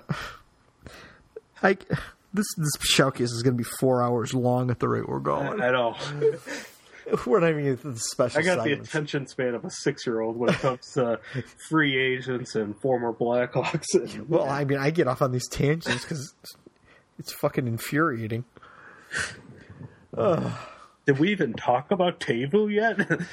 Who's that? Yeah. Ladies and gentlemen, enjoy this shoutcast. Who said there would be nothing to talk about in the summer? Yeah, no shit. Good God. Fuck. At the rate we're going to, we might have to postpone that special that we had for that was tentatively scheduled. It might be. We're already an hour and 20 minutes in. Yeah. Who knows? We'll see what happens. Yeah. We'll see what happens. So... We'll be up till 2 a.m. doing the shoutcast. Especially if we get on that subject. Yeah, let's So, Chris Block, how about let's get his opinion on Oduya and Leddy. Yeah. If you listen to any, I retweeted a couple tweets from Chris Block, who I hold in very high regard. He knows his Rockford Ice Hogs, and he knows his behind-the-scenes Blackhawks stuff. He was on a shoutcast, or not. He was on a puckcast or podcast this week. Talking about Blackhawks stuff, and he was also, on the Hockey Night Puckcast, talking draft stuff as well. And some of his views were, and I'm just gonna, kind of paraphrase, because if you want to listen to it yourself, it's Chris's words, and I don't want to take credit for what he says, but he thinks Oduya and Leddy, or Oduya and Leddy are gone. One of them is, and I can't necessarily disagree with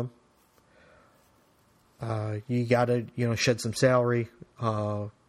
Oduya makes a lot of money. Some team might want to take him. $3.something million. He's making what, $3.25 million or $3.33 million. So he could clear up some space. Leddy, you have to question what the Blackhawks think they're going to get out of him. He makes almost $3 million. Joel Quenneville has gone to show that he doesn't trust Nick Leddy a whole lot. By scratching him his first game in his home state in the playoffs. Nothing says "fuck you" quite like that does. And get your head out of your ass.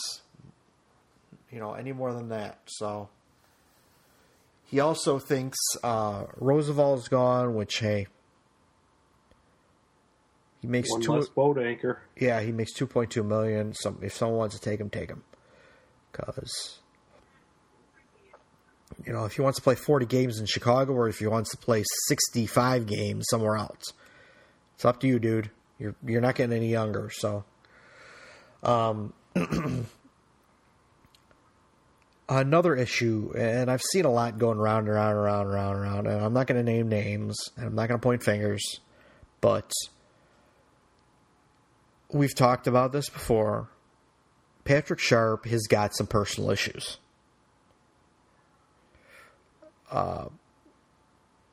Domestic issues, possibly. And there are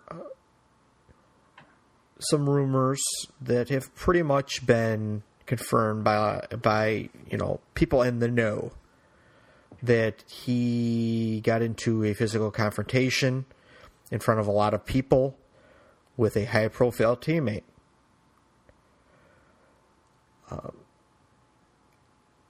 Based on people talking, I'm going to take that as truth. And I have no reason to think otherwise.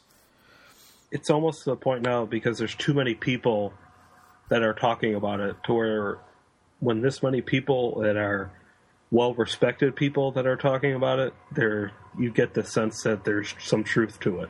Yes. And Chris Block... That's the problem where I had with it. At first it's like, all right, fine, whatever. And then slowly it's starting to come out. More and more people are having more and more info on it. So... yeah, and Chris Block is someone I hold in a very high regard.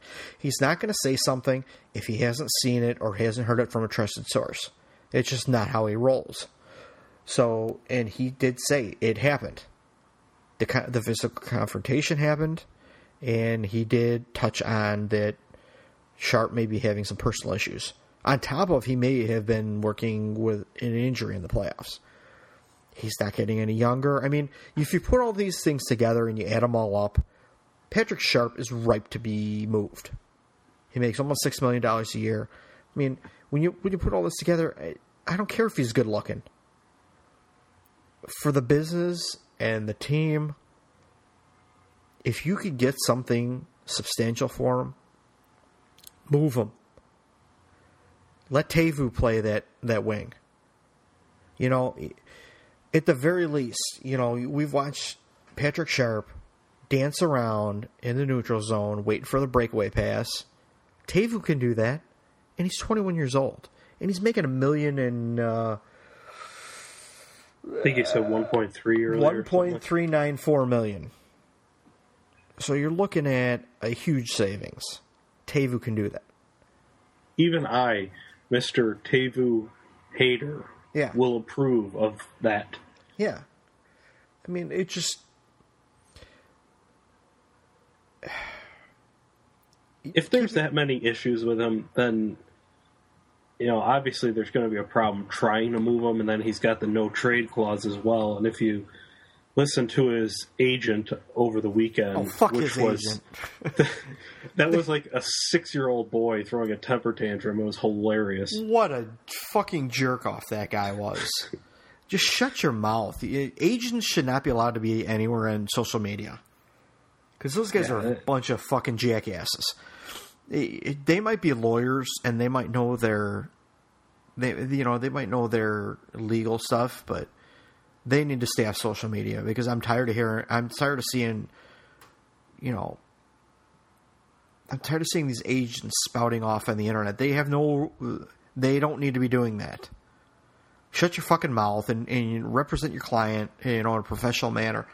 Don't be spouting off on Twitter with a bunch of fucking meatballs. That, you know, it's just fucking ridiculous. But, you know, you might not like it. It may sting a little bit for a year, but it's time. It's time for Patrick Sharp to go.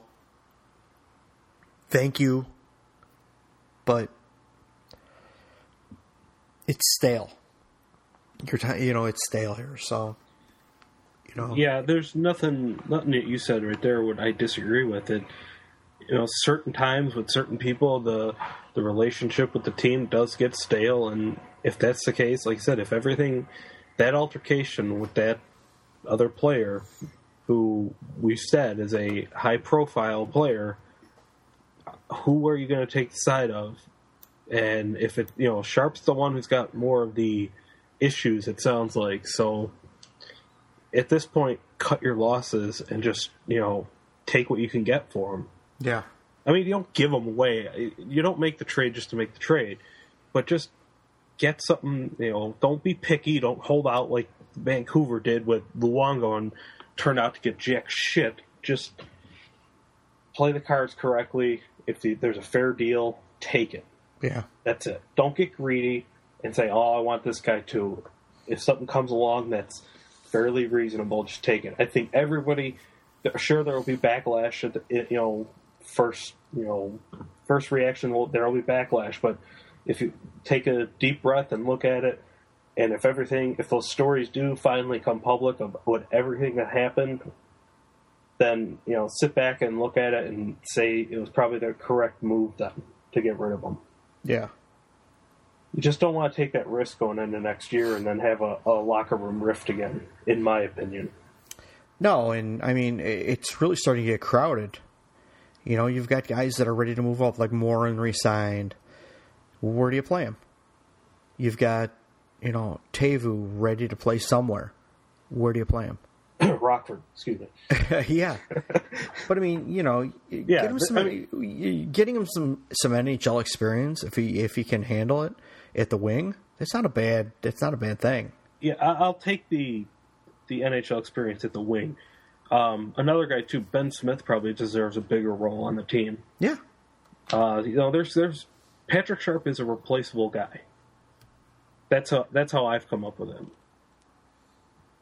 At this point in time, yeah, he is, and he's not gonna. His value isn't going to get any higher than it is right now. Well, it's probably actually dropped because of the way he performed in the playoffs, but he had a great regular season, so you may be able to work on that. But Thomas Vanek's production dropped off, and it didn't seem to hurt him, though. Well... I know, two different situations. Well, it hurt him a little bit, though, because he, before, he probably could have got a longer term. He could have got the full term, and now he took a 3-year deal. Yeah, he probably lost 2 years based on his productivity. So, but I mean, you got guys like Brandon Saad stepping up, and who knows what's going to happen to Kruger, but Hartman's going to come around at some point in time, and. Deneau is going to become, somewhere, and you got Teuvo. You got some guys that are kind of itching. Some, McNeil, that Rasmussen. We didn't talk about much, but Rasmussen's down there. You got some guys in the minors who are going to need to make the next step, and there's no room to put them right now. So you may have to make room for them. I mean, everybody always screams about, it's time to bring the kids up from Rockford. Well, my always argument is, what good does it do to bring up a kid from Rockford and play him 6 minutes a night on the fourth line? It doesn't do him any good. No, it does not. You got to play at least third-line minutes to do something, and play with some quality players who can feed to the puck or make plays happen. So, yeah. So that's that. Chris Block, if you don't follow him, you can find his information at the Third Man Inn or Puck Chatter Radio. He's a very good resource to pay attention to. If you want to know, Blackhawks prospects information, Chris Block is the guy to watch or listen to, because follow on Twitter. Please do it, because I definitely hold him in high regard. So, and that's you told me about him, and then I started following him on Twitter, and I'm not very educated on our prospects to the extent that Chris Block is. He's fantastic when it comes to news like that. Yes, he is. And there's also her name is Kim Rona, I believe, and she works, I think, with the Committed Indian guys, and. She does a good job of covering some Rockford Ice Hogs stuff, too. I think her name is WRONA, and I believe it's Kim Rohn on Twitter, I think. But she covers Blackhawks prospects as well. So anyway, where were we at? A lot of this stuff kind of melds in together.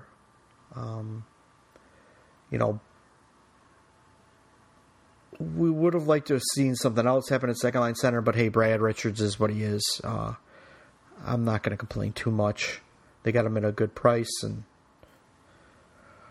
if he could help mold Teuvo into a future second line center someday, without putting too much pressure on him, maybe Bowman found a diamond in the rough on this one. That's what I said about it. If you're going to develop Teuvo, then just get a bridge center for 2 years, or you're rolling the dice on the 1 year thing, but it's worth a gamble, I guess. So yeah. I really don't have an issue, because I just wanted to see some sort of upgrade. Yeah. And after Friday night, after the draft, it certainly didn't sound like Stan Bowman was going to be, aggressive in a hunt for a second line center. It, honestly, he wasn't really that aggressive, but he got a guy on the cheap, and I can't knock it, because there are not many GMs in this league that have got anyone on the cheap. So, we're going to have to watch out for the next couple of years. With this cap situation, unless the cap really goes up. The thing that's going to hurt the most, and, that's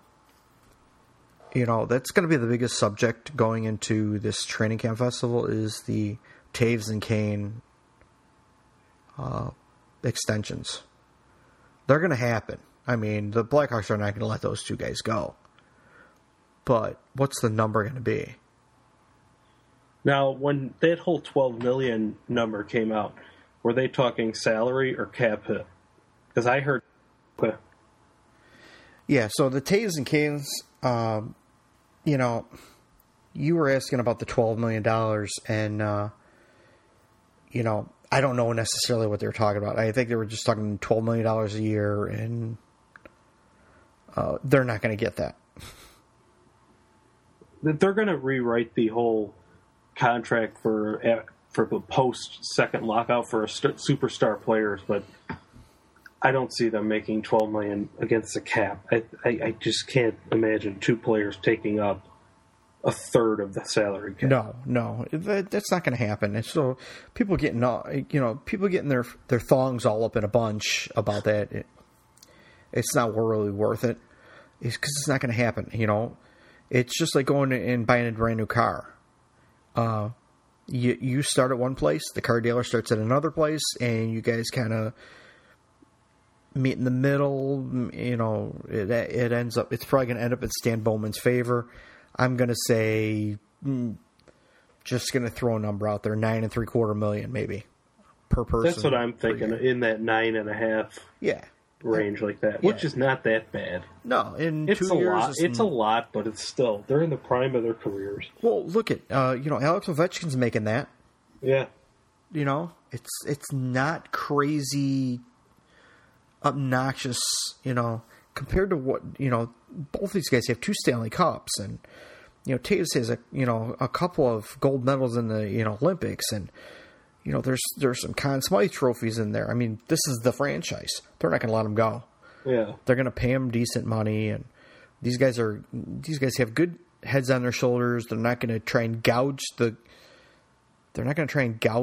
organization to, you know, for $1 million more, so the Blackhawks can go out and sign other people. They're smarter than that.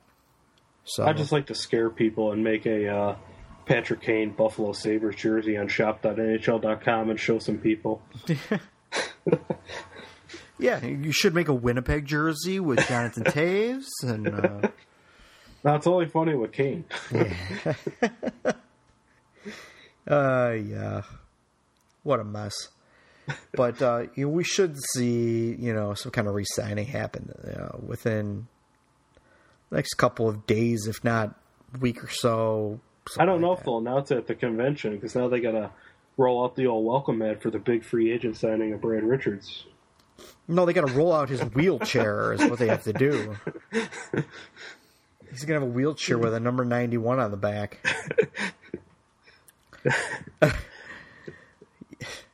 So that'll be their big, you know, that'll kind of squash everyone, kind of calm everyone down when it happens, because it's gonna happen. So, you know, more worrisome is gonna be like things like, you know, free agency next year, when people like, you know, Kruger is gonna go, and there's gonna be, you know, a decent number of people that are gonna be UFAs and RFAs next year. Brandon Saad, the big one. Yeah. I mean, you got to sign him. You got to sign Saad. That's I don't why care what anyone says. You got to sign. Goes back to the trading a Sharp, too. Yeah. You need the cap flexibility. Yeah. And you're going to want to probably sign him to an extension early, too. He's just coming into his own. He's young. He's a big power forward. People are going to want him. You got to sign the guy. And then there's going to be guys that are going to have to come up and you know, either they're going to have to come up and play for the Blackhawks, or you're going to have to get rid of them, because you can't just hold players down in the minors forever. So, but, you know, it is what it is. As I say all the time, we really didn't touch much on the draft. I don't know much about the players. I'm going to have to dig more into it. I'm going to take a little more time. Blackhawks, you know, signed a bunch of local kids, U.S. kids. My sleeper in the draft, and yes, I'm partial because I'm goalie, is the Russian goalie they took, who, based on all the stats that they have, he's a big boy. He's a big guy. You know, I saw your post on that he could be the sleeper in the draft, and I think everybody was in agreement that goaltending depth is something they needed to address. Yeah, everyone was like, well, they're going to, you know, they're going to pick a goalie, you know, in the first round. Well, that didn't happen. I don't think there was really a goalie that was worthy of the first round pick for them this year. No, I think that they need to start. We saw how long it takes with Crawford. You know, he's got a 6-year deal. He's not going. It's not a knock on Crawford. He's not going anywhere. It's just you see how long it takes to develop these guys. Yeah, you need to get the ball rolling on the next goalie of the future so that we could hear about that for 5 years. Yeah, I mean, and the two guys they have in the system, which is Simpson and Carruth, they have not lit the world on fire. While Rockford was not a great team last year, between Rockford and them playing in Toledo, neither one of them was all that great. I mean, they had goals against averages that were in the mid threes, which is not good for goalies. So no, it just goes to show that they signed that the kid from Lamont, and they drafted this Nalimov from the KHL in Russia, who's, like I said, big kid. Big, he's like 6'4", 6'5", something like that.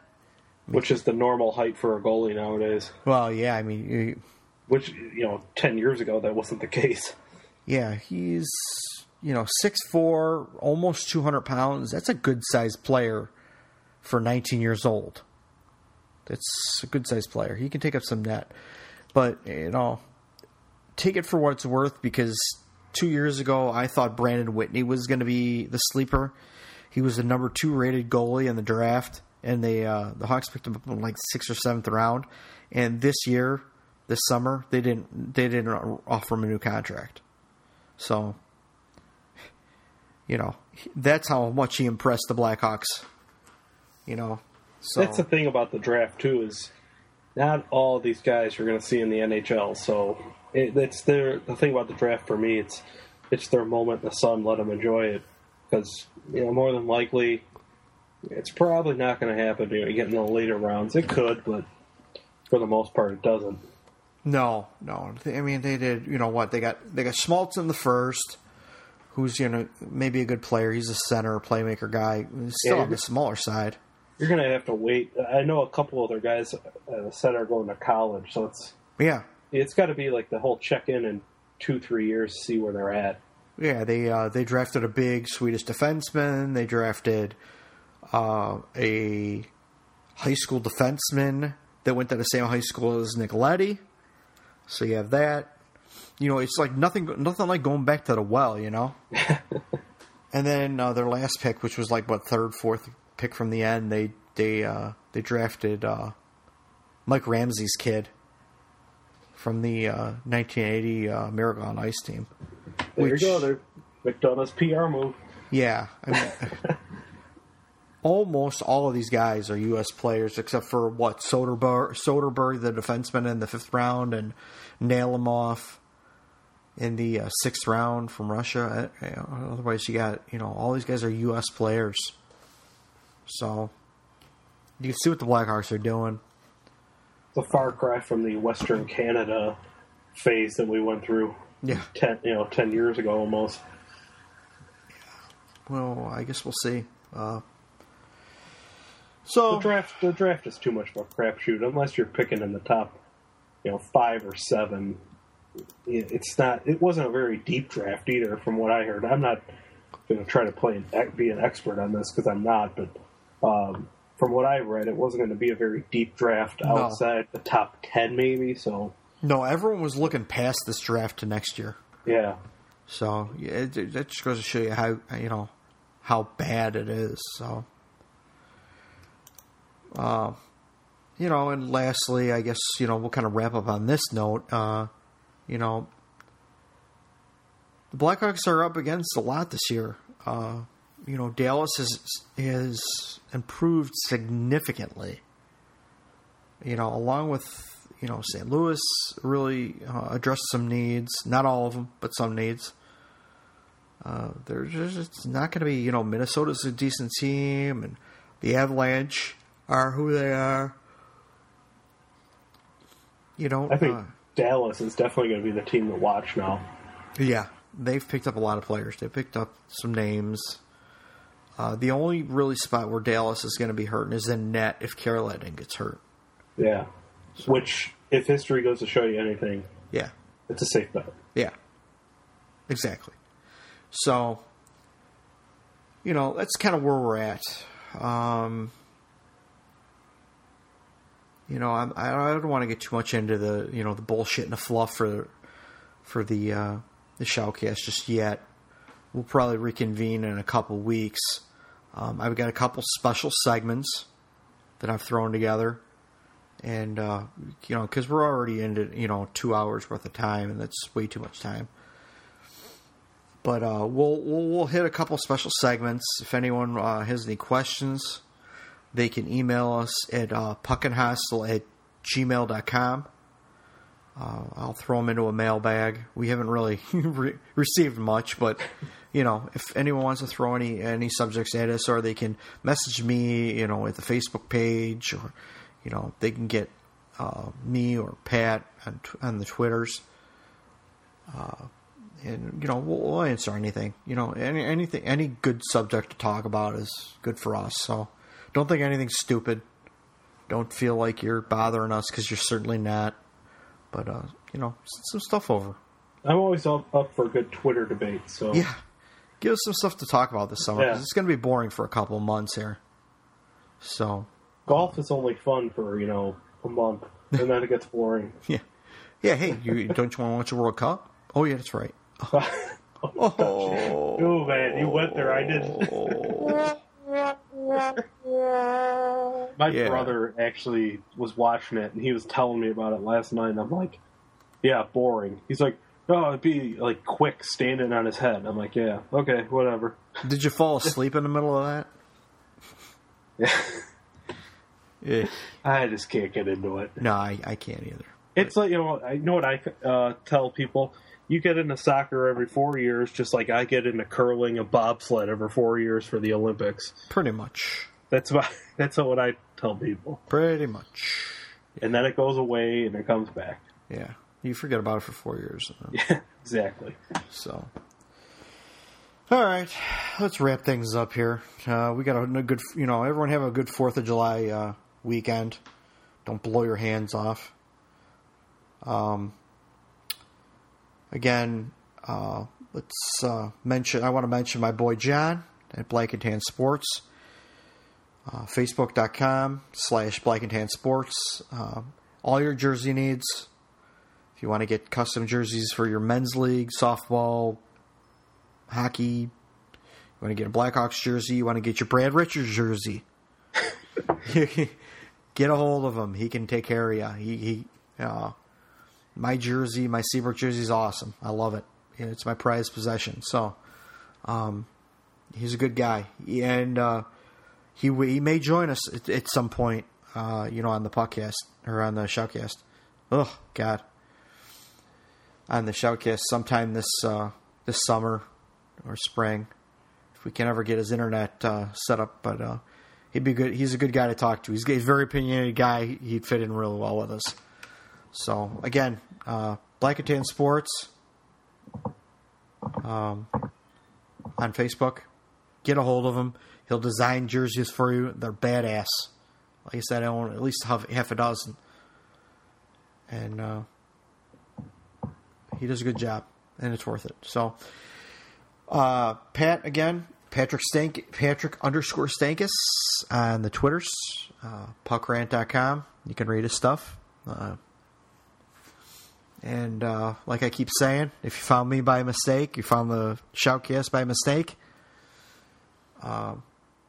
puckandhostel.com, blackhawksnews.com, blackhawksblog.com, puckandhostel on Twitter, puckandhostel on Facebook. You can't get any easier than that. And, you know, some shout-outs to all the guys that work their asses off all year long. Every year, I know how it is, how hard it can be. The the committed Indian, Killian, McClure, Fifth Feather, Fells, all those guys over there. They worked their asses off. The guys at Hockey Night, CT, Forklift, and everyone else in that group. Chris Blockett, the third man in, Puck Chatter Radio. The guys that cheer the anthem. Great guys. They have their own podcast. And the guys over at Black Hawk Up, they do a good job over there as well. All great people. Read their shit. If you don't, you should, because they all provide a good point of view. So if all our opinions agreed, it would be boring. That's all I'll leave it at. Yeah, so you get a good differing of opinions. So yeah, I don't always agree with everyone, but you know what? I don't have to agree with everyone. If I agreed with everyone, I wouldn't be doing what I'm doing, and you wouldn't be listening. So you have any shout-outs? I sure as hell wouldn't be writing if everybody agreed. Yeah, right. You got any shout-outs or anything you want to throw out there? PuckRant.com. Good writers on there. Trying to think of a few off the top of my head, and I can't, of course. So, but there are a few good writers on there. The Canucks guy is pretty good. Buffalo guy is pretty good, as well as around the NHL, the rumor page. They're all pretty good on there, too. Awesome. So give them a shot. Check out puckrant.com. The site's still growing, as I like to say. So if you have a page issue, give it a few minutes. Keep hitting refresh. I know it's inconvenient, but still some bugs on it. But it's worth it with based on who we got on there. Awesome. So cool, thank you for allowing me to plug that. I appreciate it. Yeah, no problem. Anytime, man. We have a good time, and I'm glad we can do this and we can keep up. We got content to provide everyone for 2 hours. 2 hours every couple of weeks is that's a lot of content to spit out at people. So yeah, I thought tonight was a great shoutcast, and if you enjoyed it, you're really gonna enjoy the summer. yeah, we've got some pretty cool stuff lined up. I think it's going to be very entertaining. Next time around, I think we may be able to hit all the special segments because I don't see a whole lot going on. So we kind of got thrown off guard because there were a few free agent signings that were a little bit sketchy, to say the least. So. Yeah, we didn't even touch on Dave Bolin much, which it is what it is. Well, we kind of did, just the tone that we brought him up with. Yeah, I mean, Dave Bolin, $5.5 million a year in Florida. It's all it has to be said. So yeah. He probably just threw us back out laughing so hard. Yeah. Yeah. So, all right, everyone, enjoy your summer. We'll be back, and we'll probably commence everything with our special segments in a couple weeks. And good night, everybody, and don't be a meathead. I want to thank you again for coming down here and joining us tonight. I hope you had a great time because we sure did. And we will be back. You've been great. We've been Megadeth. Good night. Hey, guys, it is Ryan. I'm not sure if you know this about me, but I'm a bit of a fun fanatic when I can. I like to work, but I like fun, too. It's a thing. And now the truth is out there. I can tell you about my favorite place to have fun. Chumba Casino. They have hundreds of social casino-style games to choose from with new games released each week. You can play for free anytime, anywhere, and each day brings a new chance to collect daily bonuses. So join me in the fun. Sign up now at ChumbaCasino.com. No purchase necessary. VGW Group. Void where prohibited by law. See terms and conditions. 18+.